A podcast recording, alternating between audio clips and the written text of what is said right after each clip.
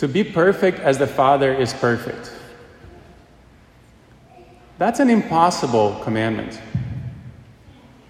How can we possibly live up to this? The Father is omnipotent, He's all powerful. He is omniscient, He knows everything. And He is omnipresent, He is everywhere. I am not any of those things. And I don't think any of you are either. We're just humans, fallen and broken, with our concerns and worries. How can we possibly fulfill what God is asking of us here? Not only that, but I don't even know if it's desirable to do these things. I don't even know if it makes sense to do them. Listen to some of these examples. If anyone goes to law with you over your tunic, hand over your cloak as well. I don't know if any, any of you has been sued, whether justly or unjustly.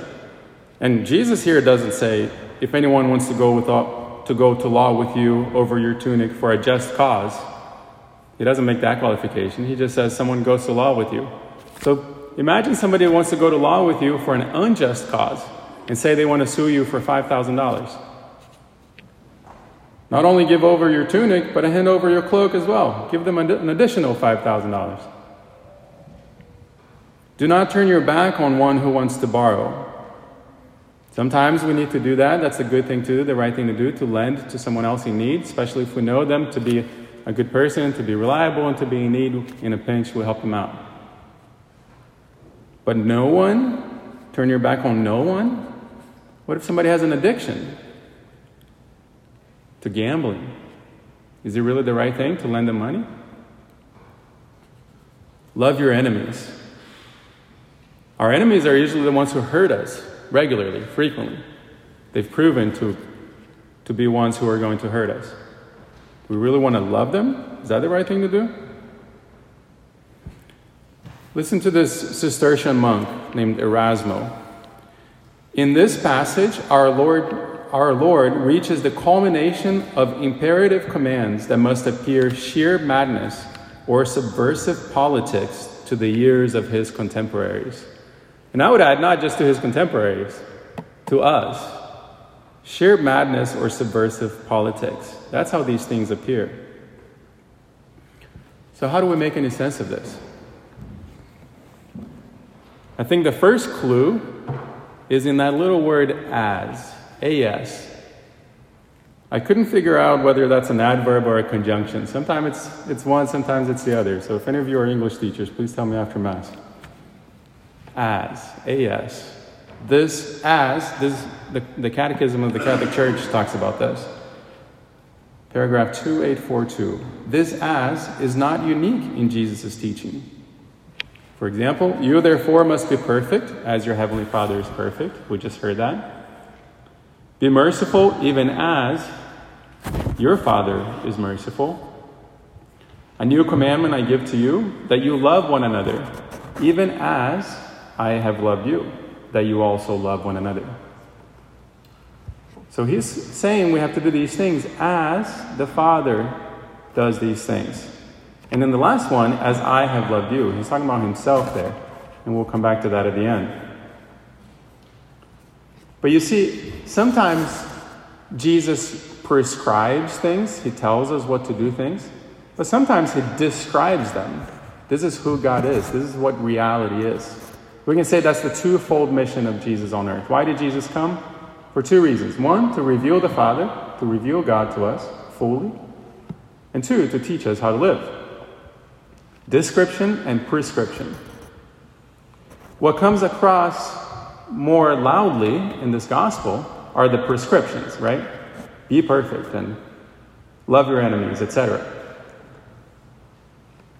But those are all grounded on that description of who God is.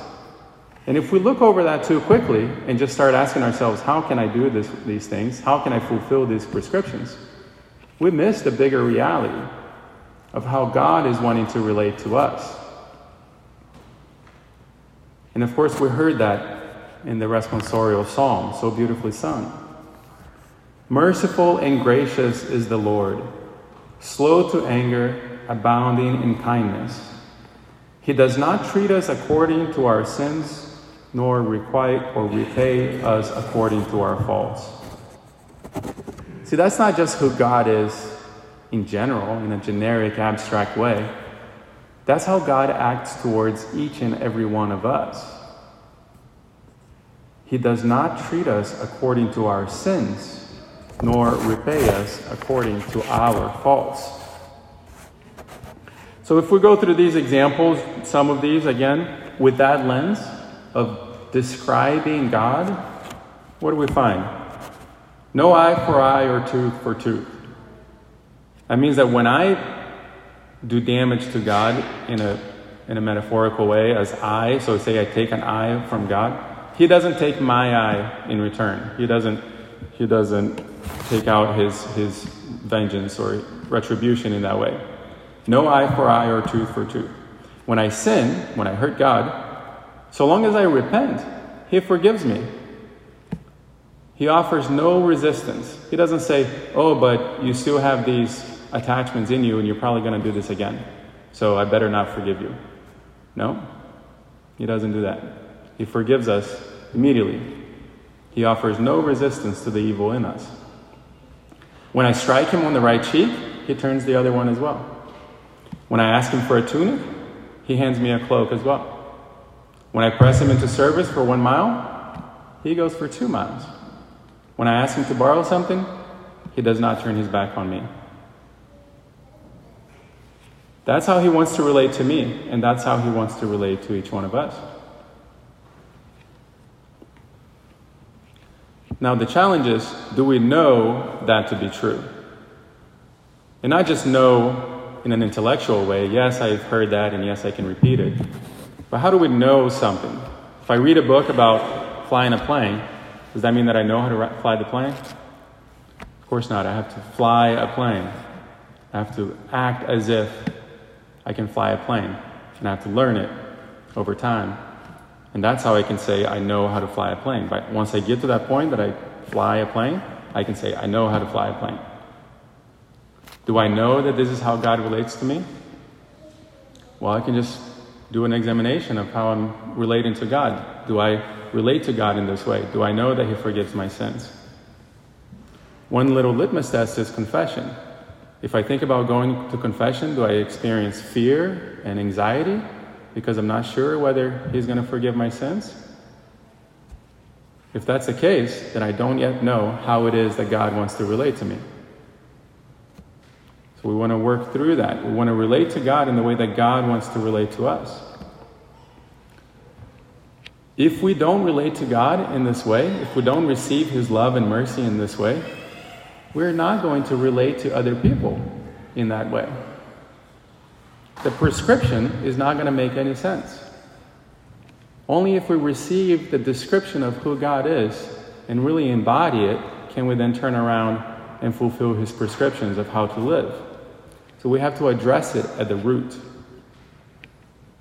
The root is our relationship with the Father.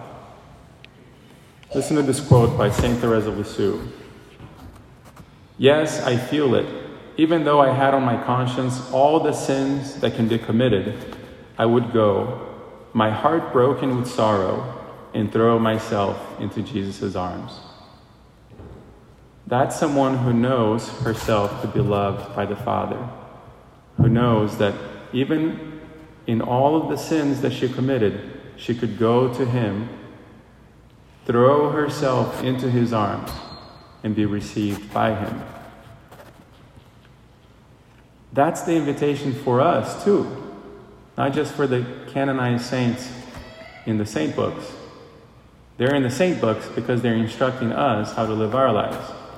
We are called to be saints in that same way, to relate to the Father in this way. Here's the hinge. Here's what holds all of this together.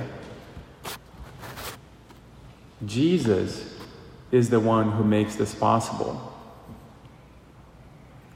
He is the one who not only receives the love of the Father in that way, remember at his baptism, when the Father said, This is my Son, my beloved Son, with whom I am well pleased?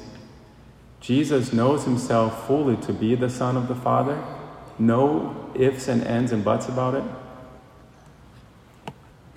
And he goes out and fulfills all of these prescriptions. He was accused unjustly, and he not only gave his tunic, but he handed his cloak as well. He was pressed for service for one mile, and he went for two miles. He was struck on the right cheek, and he turned the other one as well. Jesus did all of these things. Why? Because he was the Son of the Father, capital S, Son. So the invitation for us is to now be grafted into the person of Christ in that relationship with the Father as sons and daughters. Be sons and daughters in the Son and stand in the same place as Jesus in his relationship to the Father. That's what Christianity is about. We can be transformed from, from being creatures, loved creatures as we are, for having been created by a loving God, a loving Creator, but be transformed from just being creatures to being sons and daughters of the Father, in the same way that Jesus is the Son of the Father. We can take that place in that relationship. Okay, so how do we do that? I can just try to make this a little bit concrete, give a couple of concrete prescriptions, recommendations for this week to step into that relationship a little bit more. First, I'll just give a little analogy in, in regards to, to my leg. You know, I had knee surgery not too long ago, and I've been recovering, thanks be to God. And just earlier in physical therapy, the, earlier this week, we discovered that my leg developed a little bit of a defense mechanism.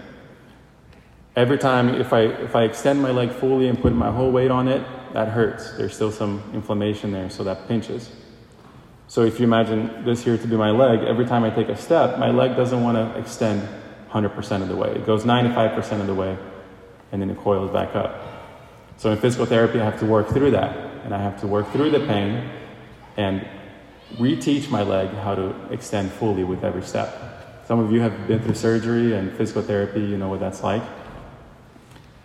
Well, it's similar in our relationship with the Father, in our spiritual life. We've been hurt in different ways, not by the Father, by other people, consequence of sin. We've been hurt. And so now we develop little defense mechanisms. I don't want to extend myself the whole way. If I go the whole way, it's going to hurt. So I'm just going to go 98% of the way. And that will protect me. Well, it's true, we stay protected. But what's also true? We're not transformed into sons and daughters of the Father.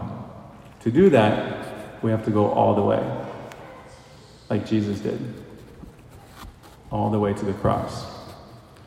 So, okay, I said it was going to be concrete, and that wasn't. So let's try again. So, two concrete ways of going forward this week. The first is go to confession. The church says at least once a year, preparation for Easter is a great time. We have Lent coming up.